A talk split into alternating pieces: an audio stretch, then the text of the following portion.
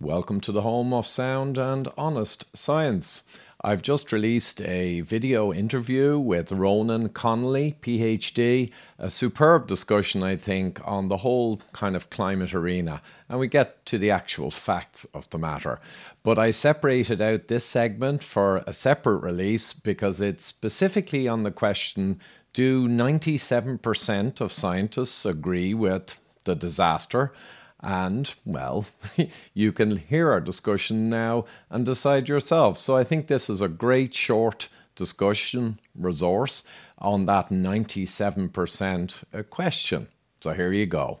That's a beautiful segue into the 97% of scientists uh, uh, say. Okay, so so this uh, this was a notion before. So this is a long history of this particular thing. We did a uh, a report um, in 2018 uh, with one of the, the founding members of Greenpeace. This is uh, Dr. Patrick Moore. Oh, a fantastic man. Yeah. Yes. Okay. So we did a report and we investigated it looking at the business model of the Greenpeace organization. And one of the things we point out there is that there is a, a magical, any number that's above 90% uh, from marketing surveys find that if you say 90% of cats prefer our cat food, then you say all cats. We all mentally, our instinct is anything above, above 90% is ever, basically everyone. Um, the higher that value is, the even more powerful. If you say 94%, that's better than 91%. Mm. 95%, but there is a limit. If you say 100%, then that's falsifiable. That's very easy. We said, oh, but I found this one guy. Yeah, yeah. And so then they say, so ah, so what they have to do is if you can find, if you can prove a number that is greater than 90%, but less than 100%, that is your perfect answer to mm. get hmm. from a marketing perspective. It's like your Pfizer and Moderna safety. Well, Ninety-five percent effective. Yeah, ninety-five percent and ninety-four percent. Yeah. Okay, so it's like you can look at it. It's a great, it's a great number if you can get that. And the AstraZeneca didn't only they got at like seventy percent, so this was mm. not as hmm. impressive.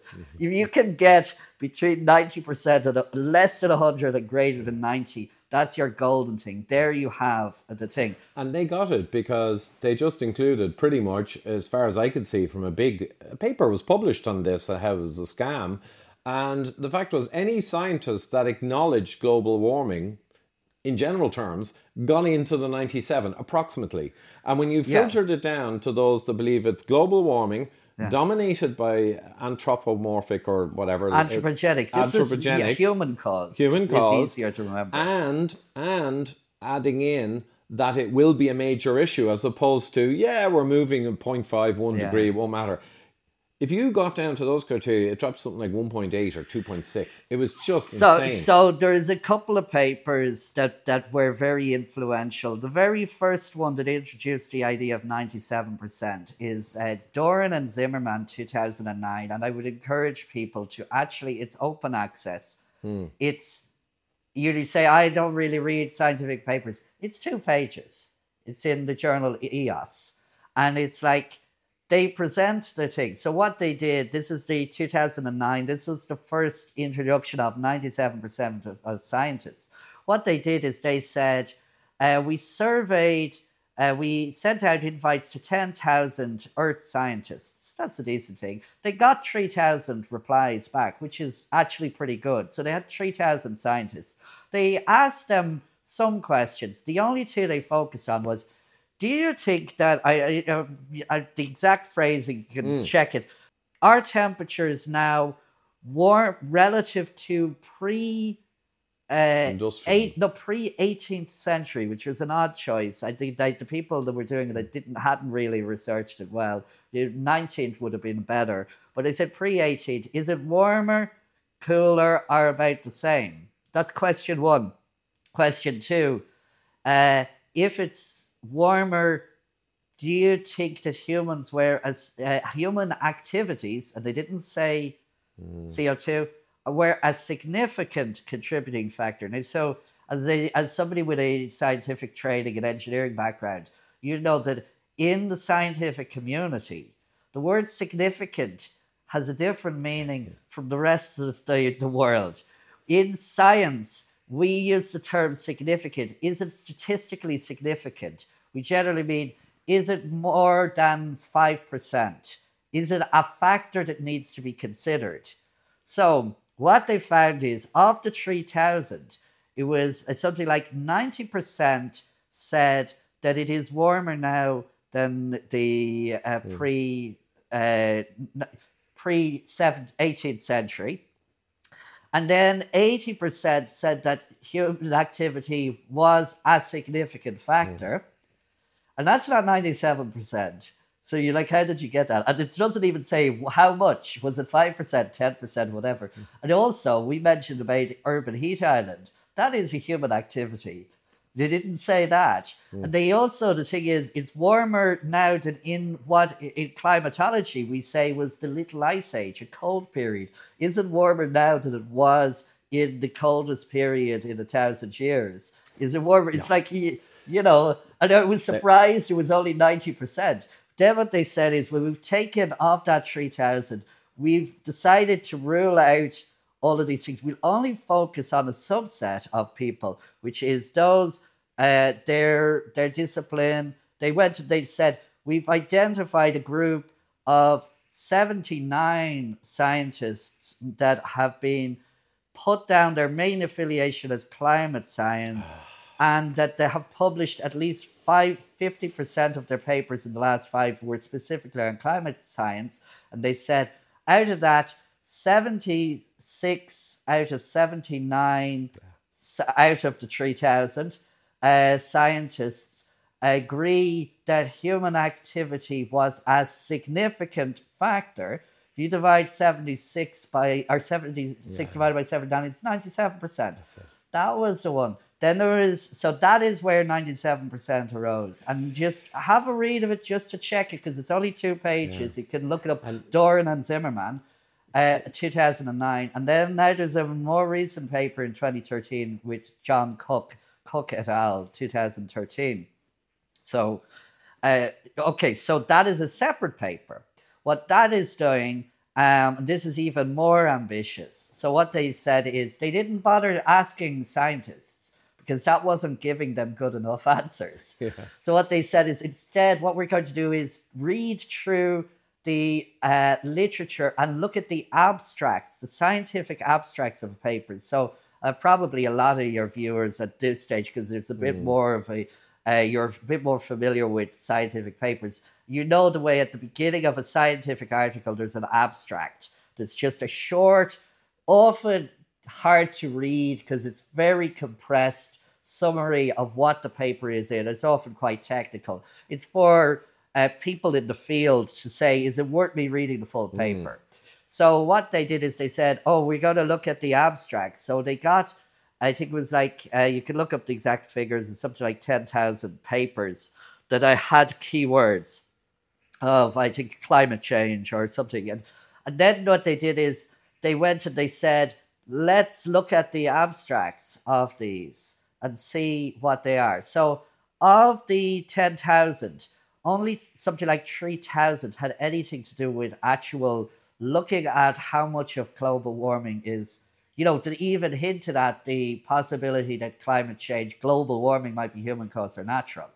Then, of those, uh, the vast majority just said that the it was implicit that, according to Cook et al., Cook and colleagues, it was implicit that they agreed with the say that they agreed with the computer that they were analyzing the computer models which say it's human caused so therefore they must be endorsing the computer models therefore they must be endorsing things or they said oh they refer to human caused global warming as a concern we're looking at the impact on fish finger sales or something like that mm-hmm. and they they you know they didn't actually address it very few actually addressed is global warming mostly human caused or mostly natural? When they got back down to it, they only identified only out of the thing, only uh, something like I think it was only like a hundred, um, actually tried to quantify how much was human caused and how much was natural,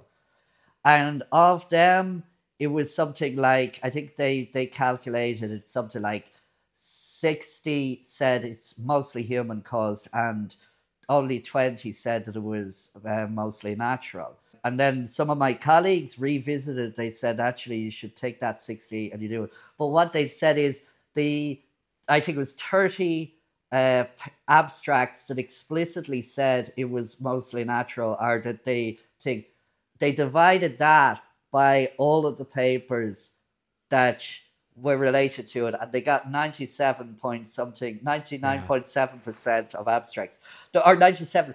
I, I just as another note, because this is, gets into the technical, but there was another paper. Um, some of my colleagues went and just report said, "Hey, can we just tell people what it actually is?" So they reported the percentage. So one percent of the abstracts commenting on it, uh, or somebody just a few percent actually said it was mostly human caused. They re- presented that and they mentioned that this is, uh, you know, that's not 97%. There was another paper that was done by Professor James Powell.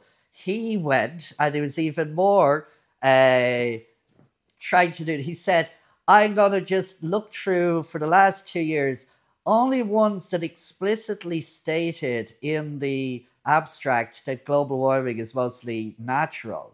Everything else agrees with the consensus. And then uh, I, we looked through it, and there is thousands of the papers, but he kindly provided it as an Excel sheet. He uploaded it. So we looked through it, and one of the papers, a couple of them, but in particular, the paper that my colleagues Dave Lega- David Legates et al. Uh, 2015 or 14, it was uh, where they were saying the 97% of, of scientific papers study is wrong and misrepresented. That got included in the papers that were endorsing the consensus.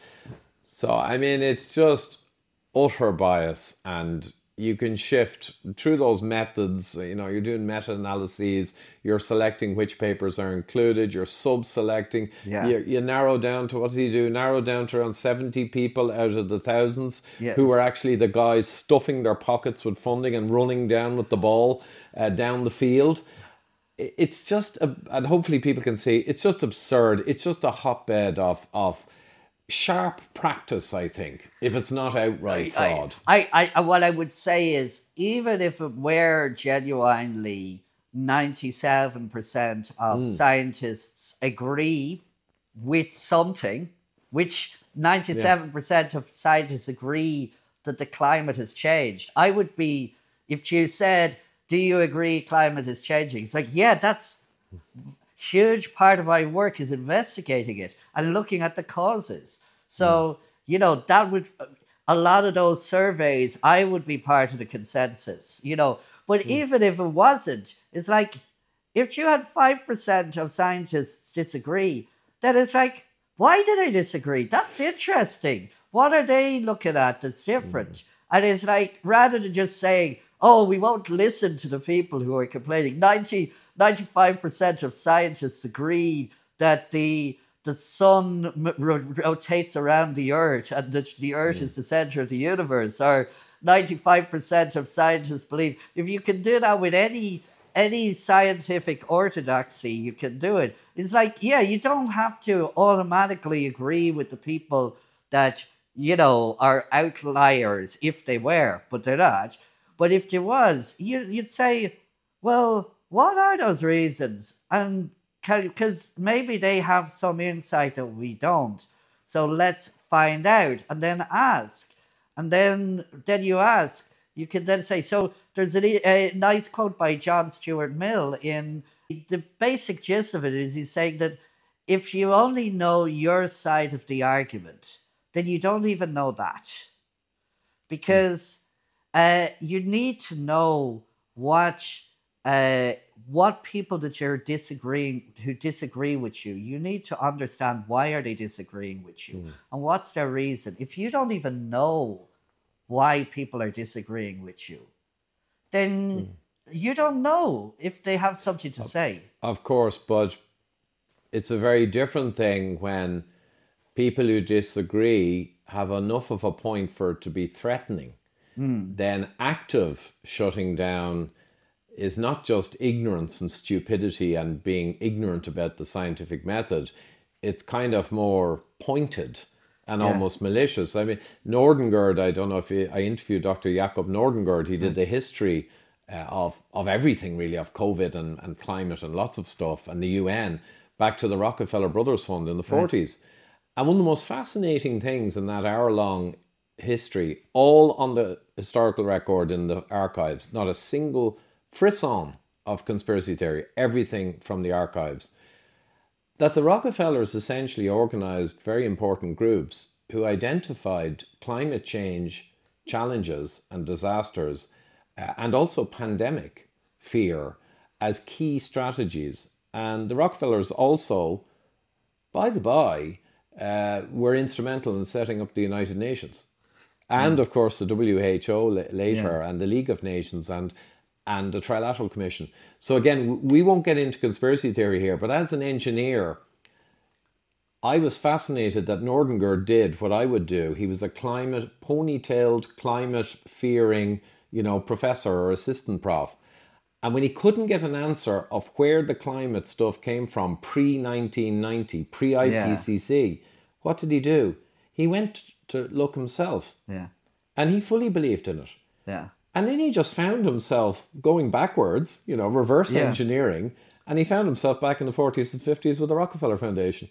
And that was it. That was that was the he hit pay dirt. Yeah, yeah, yeah. So so there is a there is a lot. I think I'm conscious we've been talking a while. and we never actually got around to the new papers that we publish. We will, so, yeah, yeah, we so, have. So let's get into those new papers. Yeah, now. yeah. So this is the segment for the new papers. Okay, okay. So well, there you have it, folks. Clarity from a real scientist who is properly interpreting data along with all of his colleagues.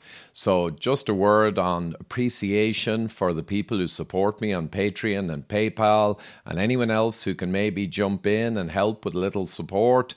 Uh, it enables me to go and get these interviews, to do the research, to get out proper, correct science and data and counter the media misinformation. Because if people out there don't get informed on what the data actually says in all of these issues, whether the viral or the climate or the geopolitical, banking, financial, or all the wars we're seeing constantly to uh, support the system, proxy wars you know, we're in big trouble and so are our children. So, really appreciate your support and anyone else who can come along and help a little in this kind of battle of our ages, I might say. Thank you.